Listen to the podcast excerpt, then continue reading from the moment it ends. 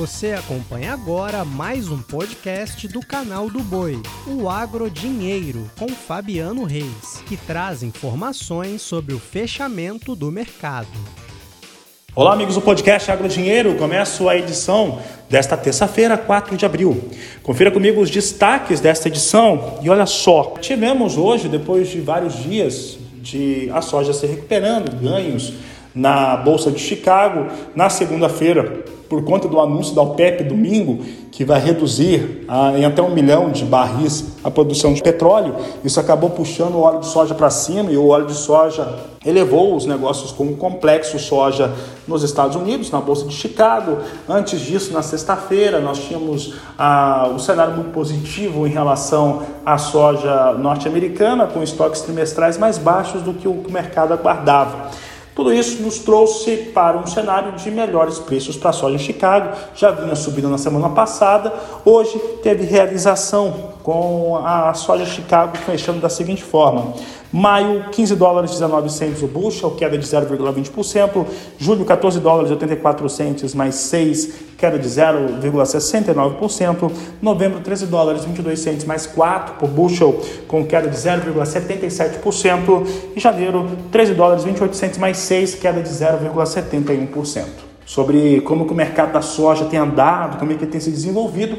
Eu converso agora com Vlamir Brandalize. Brandalize, como é que está esse cenário? Você que andou pelo Mato Grosso aí nas últimas semanas, conheceu algumas feiras, foi em várias fazendas. Como é que está o cenário agora, pensando em todas essas coisas ligadas ao mercado internacional da soja, comercialização no Brasil, principalmente lá no Mato Grosso, que é o maior produtor brasileiro? Boa tarde tarde, Fabiano. Semana passada, não, eu fiquei três semanas rodando no Mato Grosso, nas grandes feiras, né? Agora a gente volta lá, na, lá em Sinop, né? Na Norte Show aí daqui duas semanas. É espetacular, hein? as lavouras do Mato Grosso estão muito boas, né? Esse é um fator importante para o mercado, né? Porque tem muita soja ainda no, no mercado brasileiro, tem muita soja no Mato Grosso. Mas vamos ao que influenciou os mercados aí da sexta-feira para cá. O relatório de plantio americano ele ficou positivo para o mercado, porque ele ficou um pouco abaixo das expectativas, né, Fabiano? Então, isso pesou também na sexta-feira. O que pesou mais na sexta-feira foi o relatório do, dos estoques, né? Os estoques, como a gente já estava vendo, as exportações americanas, elas vinham crescentes e acima do, da, do que era a expectativa, então automaticamente os estoques confirmaram isso. Então foi positivo, dois fundamentos bons diretos da soja. Então, esses são fundamentos dela.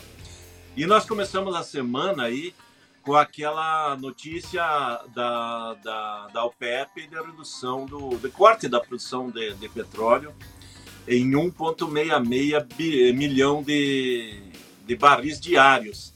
E isso acabou trazendo um impacto geral nas commodities todas, né? Porque dá uma agitada no investidor ele acabou valorizando o petróleo fortemente, né? Só no, no pregão de ontem, quase 7%.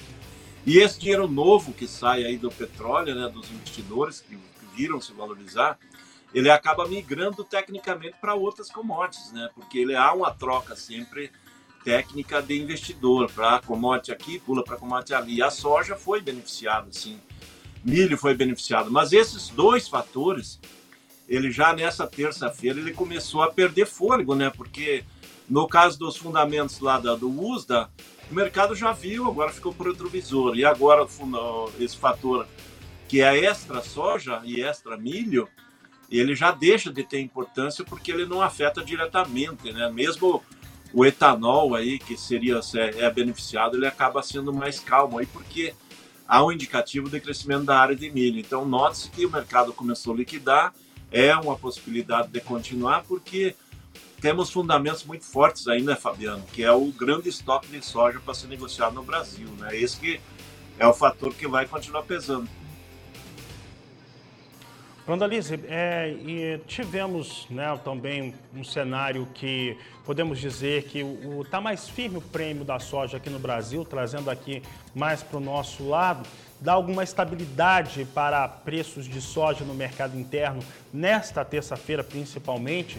Como que você tem visto, principalmente você que andou no Mato Grosso, essa comercialização da soja é, e com os prêmios hoje que começam a ter um, algum sinal, né? Começam a dar algum sinal de melhora em relação aos valores pagos? Olha, os prêmios para o segundo semestre já estão prêmios bons, né? Eles estão aí já todos positivos, né? De julho em diante. É, prêmio de setembro, outubro, tudo acima de 100 pontos, então já dá uma outra configuração, né?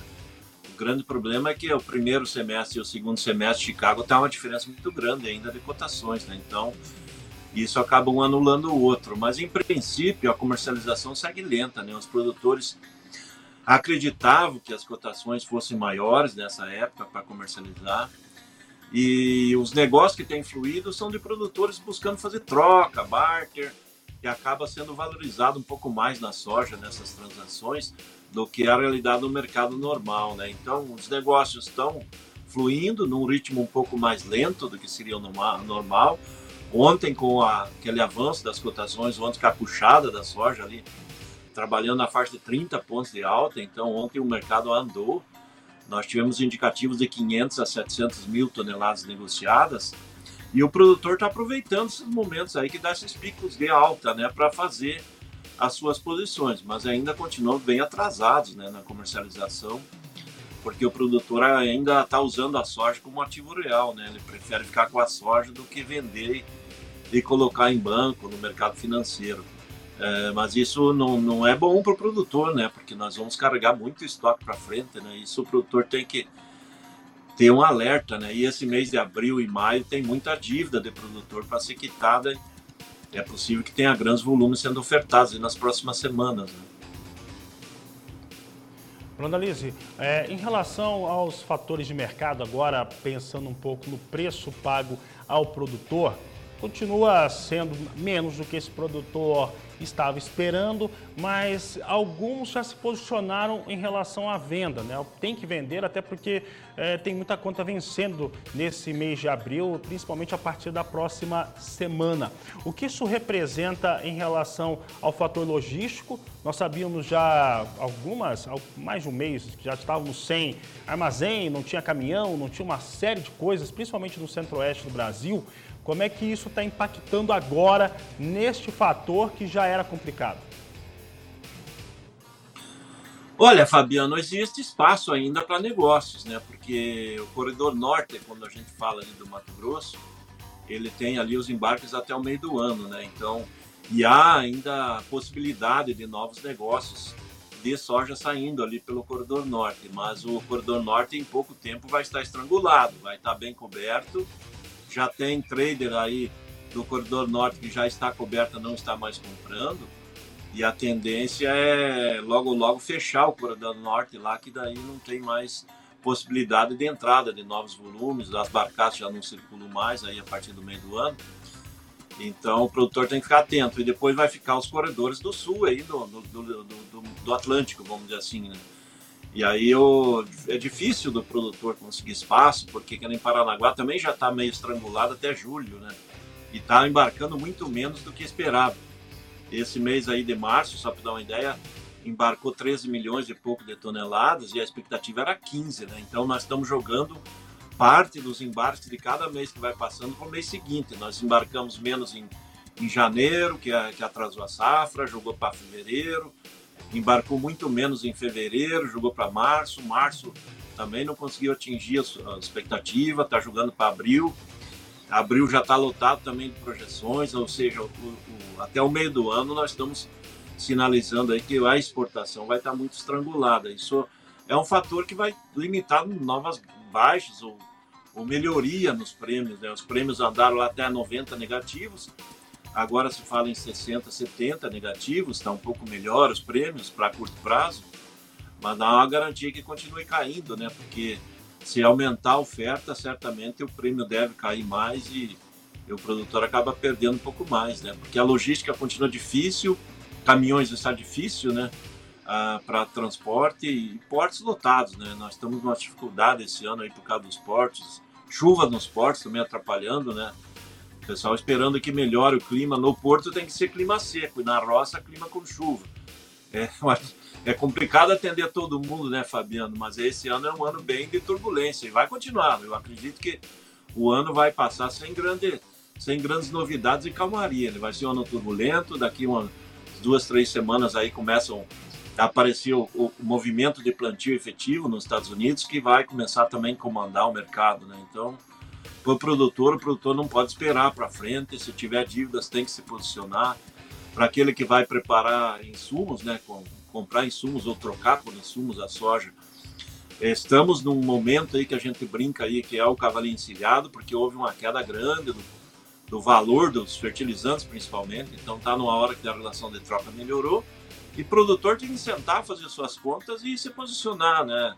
Fabiano, não deixar para depois. É, esse ano é complicado deixar para depois, pode complicar mais. Olha só, Brandalize, as informações que chegaram né, na última semana foram bem interessantes. Uma delas nos dava conta da seguinte situação. Foi da Bolsa de Comércio Rosário, na sexta-feira, que dizia que era muito provável, né, dentro do seu relatório, seus levantamentos, que o Brasil passasse a ser o maior exportador de farelo de soja ainda em 2023, passando na Argentina. Esse fator é possível?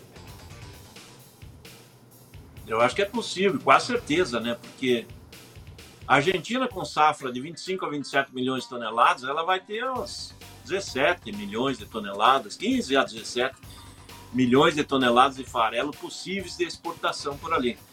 E nós certamente esse ano, com agora com o apoio do B12, né, o biodiesel que passou de B10 para B12, agora essa, esse mês de abril em diante, nós vamos ter que esmagar mais soja para atender essa demanda de óleo, nós vamos ter mais farelo. Então eu acredito que nós temos potencial aí de ir a 22, a 25 milhões de toneladas de farelo tranquilamente.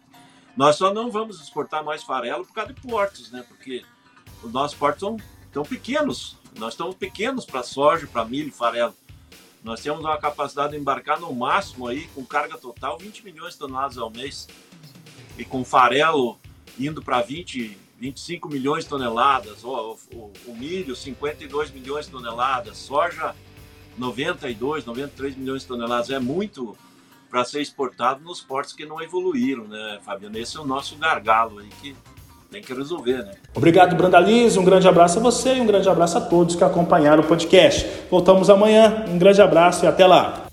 Você acompanhou o podcast Agrodinheiro. Para mais informações, acesse o nosso portal sba1.com. Até a próxima!